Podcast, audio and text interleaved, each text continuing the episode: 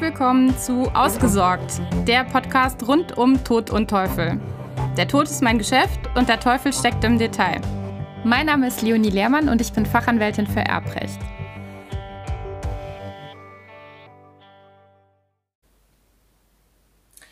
Ich habe gerade einen Fall, in dem geht es um die Rückzahlung beeinträchtigender Schenkungen. Paragraph 2287 BGB ist die Vorschrift dazu. Und es handelt sich hierbei meines Erachtens um einen absoluten Klassiker. Das kommt so häufig vor. Und witzigerweise ist mein Fall fast identisch mit einem Fall, den das OLG Hamm im Jahr 2017 entschieden hat. Und deshalb nehme ich das doch mal zum Aufhänger. Diese, dieses Urteil des OLG Hamm zugrunde zu legen für meine weiteren Ausführungen, um dir zu erklären, was es damit auf sich hat.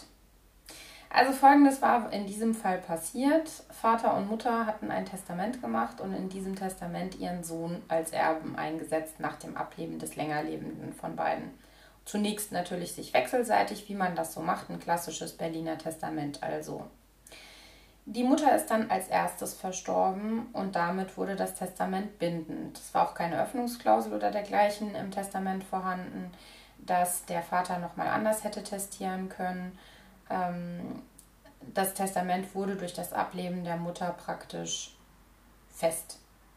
Der Vater hat dann eine neue Frau kennengelernt, mit der er dann später auch zusammenlebte und hatte wohl das Bedürfnis, seiner Freundin was Gutes zu tun und hat ihr dann in der Folge verschiedene Vermögenswerte, Lebensversicherungen, Fondsbeteiligungen und so weiter in einem Gesamtwert von 220.000 Euro übertragen und zusätzlich auch noch 50.000 Euro Bankguthaben.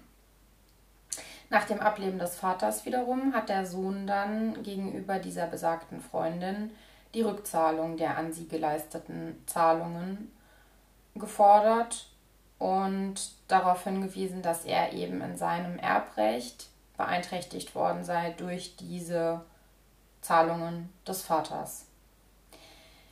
Im Ergebnis tat er das sogar zu Recht.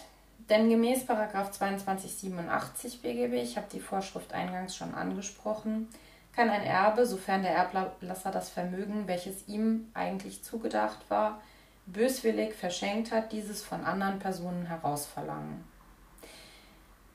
Der verstorbene Vater hatte mit den Geschenken natürlich die Erberwartung des Sohnes beeinträchtigt. Er hatte ja immerhin über 270.000 Euro einfach quasi verschwinden lassen, dem Nachlass entzogen durch eben die Schenkungen an seine Freundin. Der Vater wusste aber auch, dass er durch diese Zuwendungen das Erbe des Sohnes künftig schmälern wird. Und er wusste auch oder hätte wissen müssen, dass er nach dem Tod der Mutter durch diese gemeinsame Schlusserbeneinsetzung des Sohnes nicht mehr frei verfügen konnte und nicht mehr anderen Geschenke machen konnte in dieser Größenordnung. Natürlich hätte der Vater seine, sein Geld und sein, seine Habe komplett aufbrauchen können und für sich selbst verwenden können, das schon aber gezielt die Erbfolge zu verändern, indem er Schenkungen an andere Personen, in diesem Fall die Freundin, vornimmt, das ging eben nicht mehr. Abweichend zu beurteilen wäre das nur gewesen, wenn ein sogenanntes lebzeitiges Eigeninteresse des Vaters an diesen Schenkungen bestanden hätte. Ein solches lebzeitiges Eigeninteresse kann zum Beispiel in, einem, in dem eigenen Versorgungsgedanken bestehen dass man beispielsweise die eigene Pflege sichern möchte und durch diese, durch, durch eine Zuwendung versucht sicherzustellen, dass eben Pflegeleistungen erbracht werden oder dass Pflegeleistungen honoriert werden, also dass man aus Dankbarkeit und aus einem Pflichtgefühl eine Schenkung tätigt. Das sind Dinge, Motive, die anerkannt werden, auch von, von Gerichten und die in der Rechtsprechung Gültigkeit haben. Also über diesen Weg kann man argumentieren, natürlich auch nicht unbeschränkt, aber wenn das plausibel erscheint und eine adäquate Gegenleistung zu sein scheint für das, was derjenige, der die Zuwendung erhält, tun soll oder getan hat, dann ist das in Ordnung. Aber das war halt vorliegend in diesem Fall, den ich jetzt gerade herausgegriffen habe, beim OLG Hamm auch nicht der Fall. Da war es so, dass die Richter klar davon ausgingen, der Vater wollte vielleicht seiner Freundin was Positives, Gutes tun, aber im Ergebnis führte es dazu, dass der Sohn benachteiligt wird und es gab eben keinen konkreten Grund, weshalb der Vater seiner Freundin äh, in dieser Größenordnung Geschenke machen sollte, außer dass er eben seinen Sohn im Ergebnis benachteiligt. Ja, die Freundin musste den ganzen, die ganzen Geschenke und Zuwendungen also im Ergebnis wieder herausgeben. Und ich gehe davon aus, dass das auch in meinem Fall so sein wird. Also, liebe Gegnerin, für den Fall, dass du das gerade hörst, zieh dich warm an.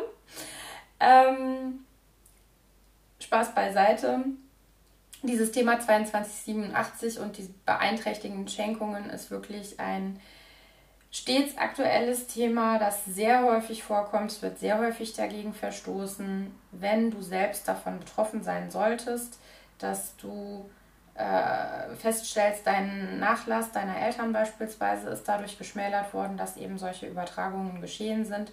Such dir anwaltlichen Rat. Alleine wird es schwierig, weil das ganze Thema wirklich sehr komplex ist und auch in der Beurteilung nicht ganz einfach. Es gibt sehr viele Ausnahmen oder irgendwie ähm, Dinge, die man beachten muss, beispielsweise Pflichtheitsansprüche eines ähm, Beschenkten. Eigene Pflichtheitsansprüche können eine Rolle spielen, um nur mal eins herauszugreifen im Ergebnis, wie gesagt, denke ich, ist das eine Thematik, wo es wirklich Sinn macht, sich einen Berater hinzuzuziehen.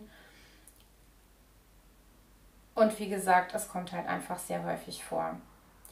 Ich hoffe, das war interessant für dich und hat dir gefallen. Dann hinterlass mir gerne eine Bewertung und sei bei der nächsten Folge wieder mit dabei.